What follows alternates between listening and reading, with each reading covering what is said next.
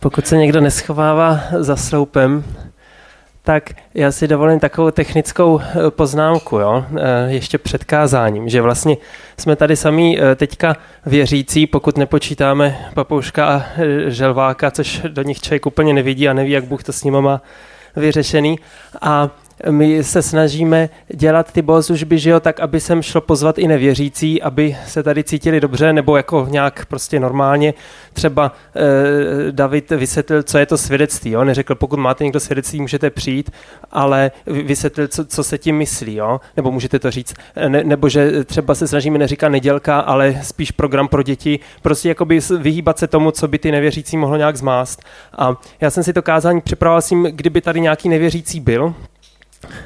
tak jako, aby prostě se tam doslechl to evangelium. A teďka v podstatě bych eh, mohl to z toho kázání vypustit a bylo by to o něco kratší a eh, vy byste měli to, na co vy se můžete soustředit a ne už na evangelium, že jo.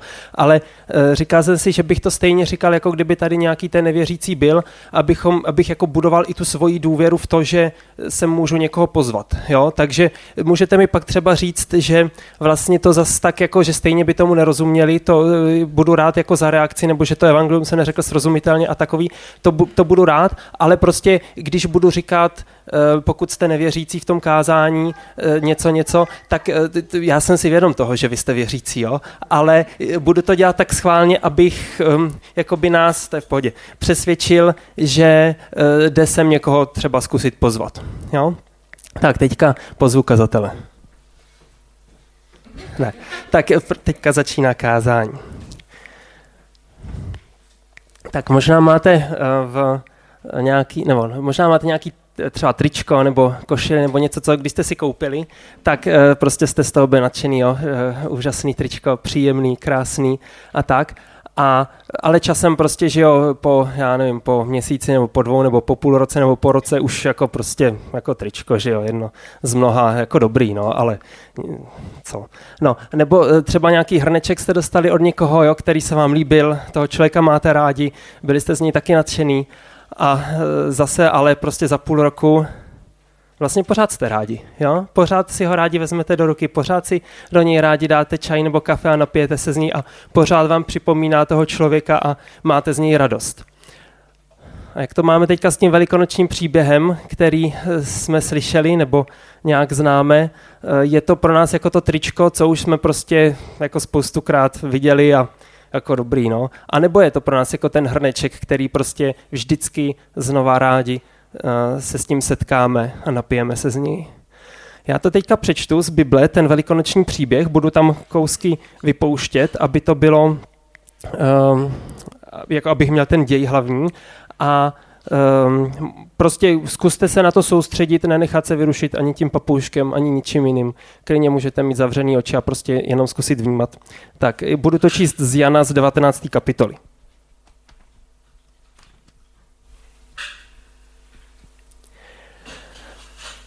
Tehdy Pilát vzal Ježíše a dal ho zbičovat. Vojáci strní upletli věnec, vložili mu jej na hlavu a oblékli mu purpurový plášť. A přicházeli k němu a říkali, buď zdráv králi židů a dávali mu rány. Pilát vyšel znovu ven a řekl jim, hle, vedu vám ho ven, abyste poznali, že na něm nenalézám žádnou vinu. Ježíš vyšel ven, měl na sobě trnový věnec a purpurový plášť.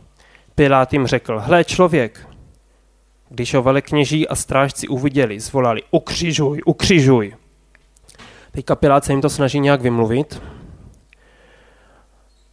Když Pilát uslyšel tato slova, vyvedl Ježíše ven a usedl na soudní stolici na místě zvaném Kamená dlažba, hebrejský Gabata. Byl den přípravy před Velikonocemi, kolem poledne. I řekl židům, hle, váš král. Oni zvolali, pryč, pryč s ním, ukřižuj ho. Pilát jim řekl, vašeho krále mám ukřižovat? Velekněží odpověděli, nemáme krále, jen císaře. Tu jim ho vydal, aby byl ukřižován. Vzali Ježíše a odváděli ho. Sám si nesl kříž a vyšel na místo zvané místo lepky, které se hebrejsky nazývá Golgota. Tam ho ukřižovali a s ním jiné dva po obou stranách, Ježíše uprostřed. Vojáci, když Ježíše ukřižovali, vzali jeho šaty a rozdělili je na čtyři díly, každému vojákovi jeden díl. Vzali i košili. Byla to košile nesešívaná, od zhora v celku utkaná. Řekli si, netrhejme ji, ale losujme o ní, čí bude. To, aby se naplnilo písmo, které praví, rozdělili si mé šaty a o můj oděv metali los. To tedy vojáci učinili. U Ježíšova kříže stála jeho matka a sestra jeho matky Marie Kleofášová a Marie Magdalská. Když Ježíš uviděl svou matku a učeníka, kterého miloval, jak tu stojí, řekl matce. Ženo, hle, tvůj syn. Ne, tak to neřekl, prosím vás, jo. Ježíš visí na kříži, má hřebíky v rukou, hřebíky uh, v ukotníku a takhle rozhodně to neřekl. A to je naše nebezpečí, že my to čteme, protože už to známe, ale Ježíš tam visí, nemůže se nadechnout, to je to mučení, že právě uh, jak tam nějak je, tak má stažený ten hrudník, já se v tom nevyznám, jo, ale četl jsem o tom, nemůže dýchat a když se chce nadechnout, musí se vzepřít na tom hřebíku v nohou, aby si ulehčil, nadechne se a pak zase teda chvilku může dýchat z toho kyslíku, co e, získal a pak zase musí. Takže Ježíš, když viděl matku, řekl, ženo, hle, tvůj syn, jo, prostě z posledních sil. Pak řekl tomu učeníkovi, hle, tvá matka. A od té hodiny si ten uč- učeník vzal k sobě. Potom, když Ježíš věděl, že už je všechno dokonáno, aby se naplnilo písmo, řekl, žij s ním. Stála tam nádoba plná octa. Nasadili houbu plnou octa na izop a podali mu ji k ústům.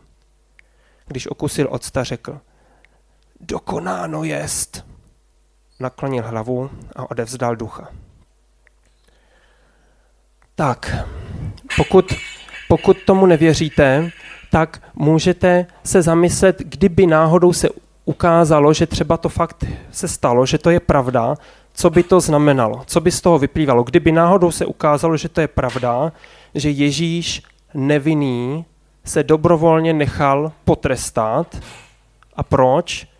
No, aby třeba já, který bych si ten trest zasloužil, protože já o sobě moc dobře vím, že jsem v jádu špatný člověk sám o sobě a že ten trest bych si zasloužil, tak Ježíš se nechal právě nevinně potrestat, abych já už ten trest nemusel podstoupit. Tak se můžete zamyslet, co by to znamenalo. A pokud už tomu věříte, tak nechám prostě teďka půl minutku a můžete, můžete v duchu Bohu za to poděkovat, nějak se k tomu takhle vrátit.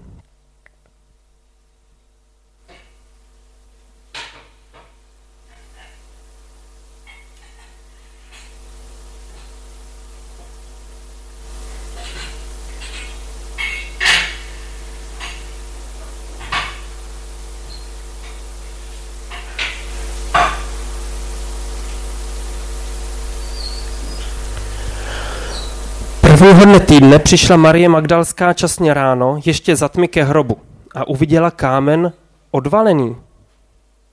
Potom šla za Ježíšovými přáteli a řekla jim, co viděla, oni tam šli, ale prostě bylo jim to divný, Ježíše tam nenašli, tak šli zpátky, ale Marie stála venku před hrobem a plakala. Jak plakala, naklonila se do hrobu a uviděla dva anděly v bílém rouchu, sedící na místě, kde leželo Ježíšovo tělo předtím jednoho u hlavy a druhého u nohou. A ti jí řekli, ženo, proč pláčeš? Řekla jim, vzali mého pána, nevím, kam ho položili. Když to řekla, otočila se dozadu a uviděla tam stát Ježíše, ale nevěděla, že je to Ježíš. Ježíš jí řekl, ženo, proč pláčeš? Koho hledáš?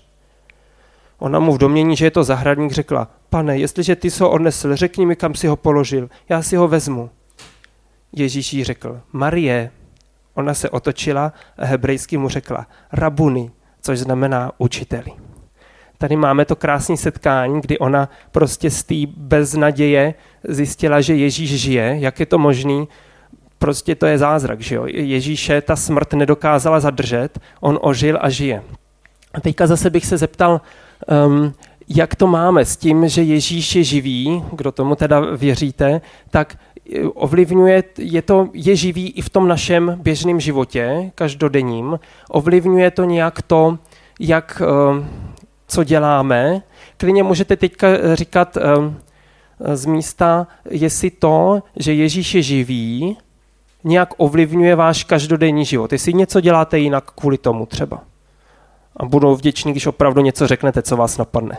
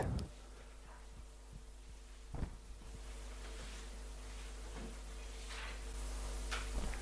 Já si počkám. Kdyby nebyl živý, tak bych eh, různé věci představoval víc pragmaticky a méně idealisticky.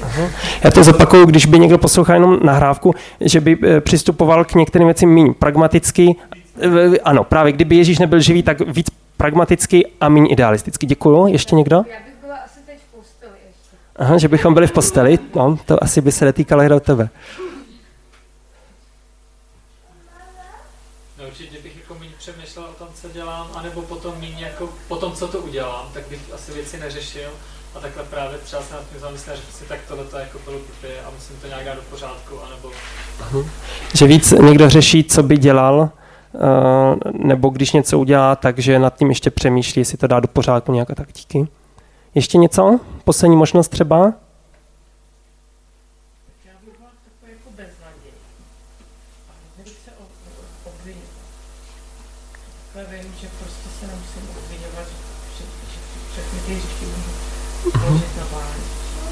Díky.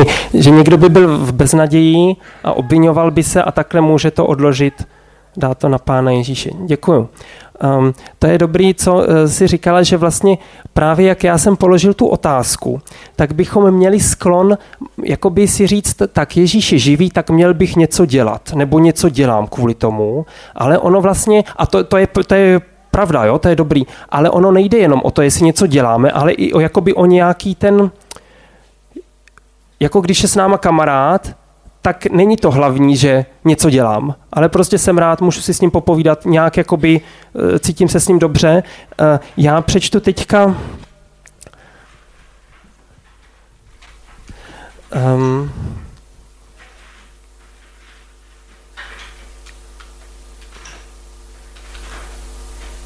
jeden verš, tady ten s první korinským, z desáté kapitoly, čtvrtý. Já to schválně nemám nalezený v té Bibli, protože když bych to měl založený a hned to četl, tak vy byste vůbec neměli čas si to najít. A já právě chci, abyste, kdyby někdo si to hledal, tak aby měl čas. Takže to je schválně. Takže 1. Korinským 10, čtvrtý verš, tam se mluví o židech, když šli z Egypta po poušti. Oni tam zažívali nějaký konkrétní věci, prostě jako historický příběh a tady najednou je to jakoby vzaný z toho nějaký jakoby podobenství, jo? nebo nějak je to jako metaforicky vyložený trošku. A píše se tu. Všichni pili týž duchovní nápoj. Pili totiž z duchovní skály, která je doprovázela. A tou skalou byl Kristus. Všich, ještě jednou. Všichni pili týž duchovní nápoj. Ti Izraelci, co šli po poušti, pili totiž z duchovní skály. To je už jakoby tam nějaká metafora, že jo, nebo nějak zvláštně řečený. A tou skalou byl Kristus. A stejně tak my to můžeme mít s pánem Ježíšem nejenom, že my se snažíme kvůli tomu, že Ježíš je živý, něco nedělat nebo něco dělat, ale my můžeme z, tý, z něj pít, jako z toho hrnečku, z kterého člověk vždycky se rád napije, dočerpá ty tekutiny, nebo si užije to kafe nebo něco, tak takhle z pána Ježíše my můžeme prostě pořád získávat tu sílu vlastně. Takže to je důležitější vlastně, než jenom se snažit něco dělat nebo nedělat. No a um, zároveň ale to uh, něco dělat nebo nedělat, to taky není špatný, že jo. E, teďka přečtu poslední veršík, co, nebo poslední dvojici, kterou jsem si připravil. A to je právě tady to z knihy Skutků, ze druhé kapitoly. A tam je citát z žalmu, co napsal David, král David. Tak já nejdřív to přečtu z těch skutků a potom se podíváme i, co je v tom žalmu. Takže žalm, eh, teda, takže skutky druhá a 25. oddílek. Neboť David o něm říká, o Bohu nebo o Ježíši říká. Viděl jsem pána, Boha, stále před sebou. Neboť je mi po abych nezakolísal. Ještě jednou, viděl jsem pána stále před sebou. Neboť je mi po pravici, abych nezakolísal. A teď se podíváme do těch žalmů. Takže tam je to žalm 16. a 8. verš, žalm 16, 8. A tam je to právě trošku jiný. Ono je to schválně, nebo je to citovaný jinak a je strašně zajímavý se na to podívat, jak se to doplňuje vzájemně. Jo? Stále si stavím hospodina před sebe. Jo, takže tam bylo viděl jsem pána stále před sebou a tady stavím si hospodina stále před sebe. Když je mi po pravici, nepadnu. A mně se to právě líbí, že tady jsou ty dvě věci, vlastně je to stejné místo, ale jinak popsaný, že um, on viděl ho stále před sebou, byl tam, je mi po pravici, ale zároveň tam je vlastně stavím si ho před sebe. Jo? Není to jako úplná automatika, nebo nemusí to být úplná automatika. Někdy člověk musí udělat něco aktivně pro to, aby vlastně tu boží přítomnost, nebo to, že Ježíš je živý, aby to nějak vnímal. Takže to mně se líbí. A teďka vám přečtu kousíček tady z knížky Bručko a, moti, Bručko a motilonský zázrak. To je misionář, který šel uh, k uh, indiánům na hranicích Venezuely a Kolumbie, myslím, Bolívie samozřejmě, ne Kolumbie. A e, jmenovali se Motiloni a předtím, kdo tam přišel, tak už se většinou nevrátil. Jo? Takže byli dost drsní, ale on se pak s nima zpřátelil, oni ho přijali a teďka přečtu kousíček už z doby, kdy je s nima zpřátelený a šli na jednu loveckou výpravu.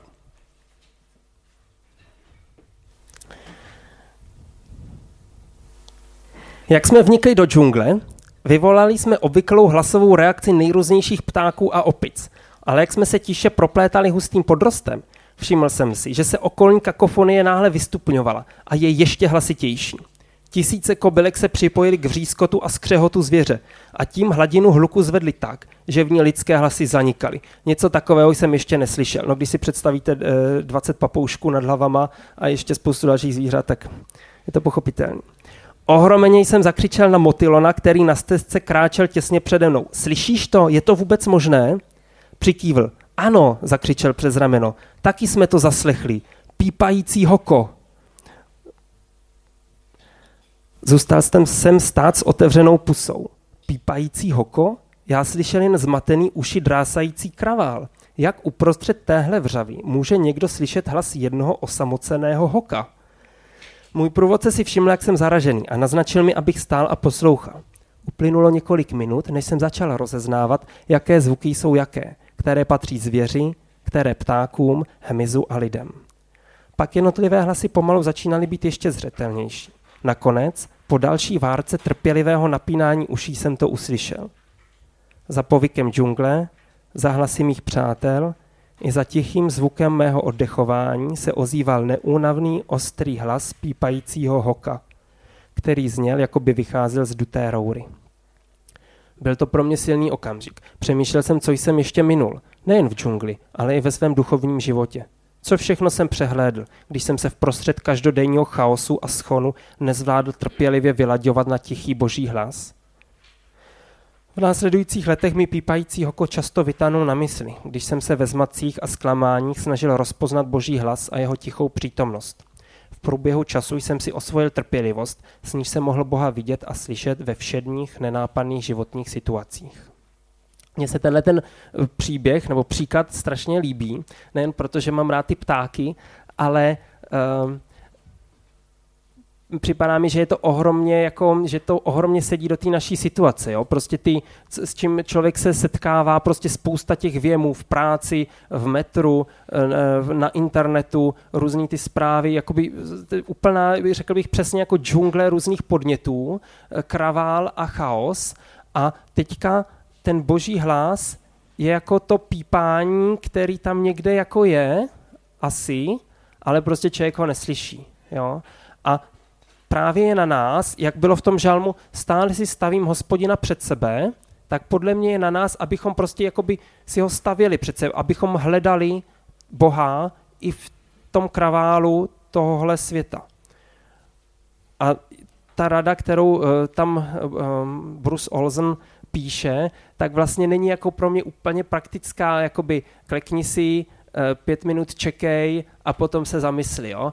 To, to, tam, to by mě by se to líbilo. Ale, ale je tam, že, že to vyžaduje ten čas, že jo, a že člověk musí nějak jakoby odfiltrovat ty ostatní zvuky a teďka, aby to nevypadalo, že já teďka vám říkám něco, co sám jako umím, jo, vůbec ne právě, jo. Já kážu teďka možná dneska hlavně sám pro sebe, abych se o to snažil a dělal si prostě na to ten, tu chvíli vždy, nebo chvíli, těch ty nějaký ten čas, abych se snažil prostě proniknout k tomu tichému božímu pípání, jo.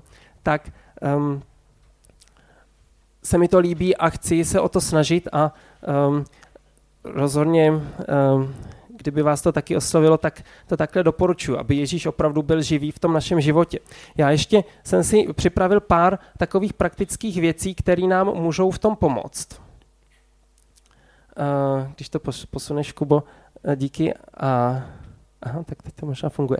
Uh, to jste možná už ode mě někdo slyšeli, prostě dát si nějakou fotku nebo něco, co mi bude připomínat nějakou takovou myšlenku na plochu, protože na počítači nebo na mobilu jsme strašně často. Možná si tam dám zrovna toho hoka. Jo? Ono to není moc vidět, taky světlo, ale prostě je tam eh, hoko přílbový, což je možná ten druh, kterýho tam Bručko slyšel, ale to nevím 100% jestli zrovna tenhle druh, ale připomínal by mi to, abych si taky udělal chvilku po té práci nebo eh, během ní čas na to poslouchání. Nebo upomínku v mobilu, jo? to já eh, používám eh, každý čtvrtek v 10 mi zazvoní připomínka, abych něco se za někoho pomodlil nebo tak, protože vím, že jinak bych na to zapomněl.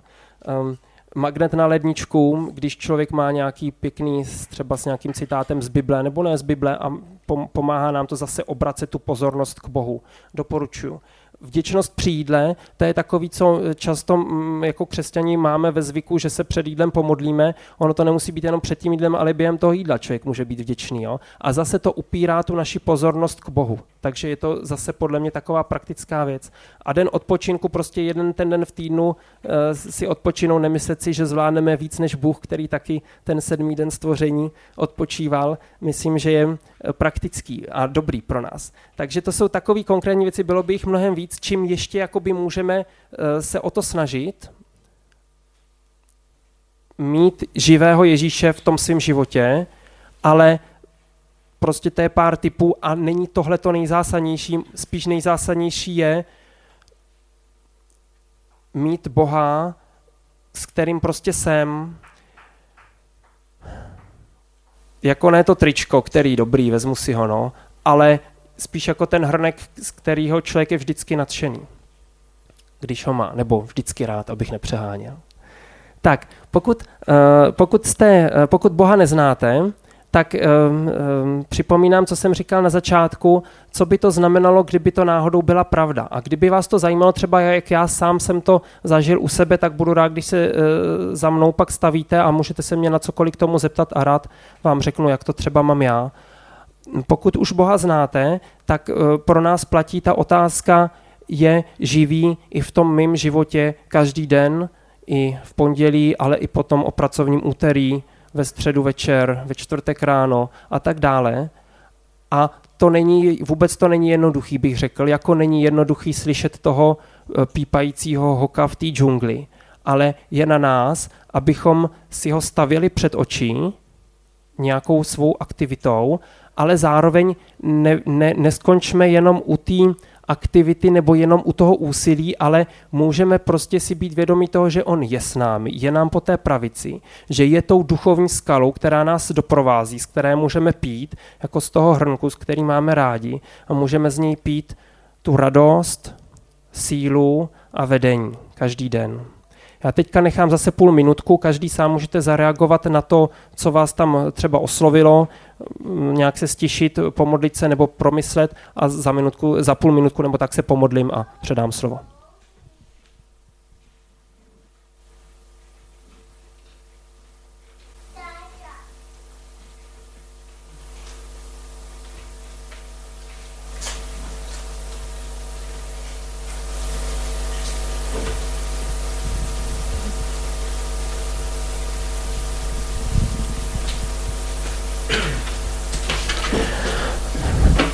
Ježíši, děkujeme ti za to, že jsi vstal z mrtvých, že žiješ, že jsme to mohli nějak zjistit v tom svém životě, že jsi živý a že stojíš o to, o, ten, o to být i v tom našem životě, že máš o nás zájem.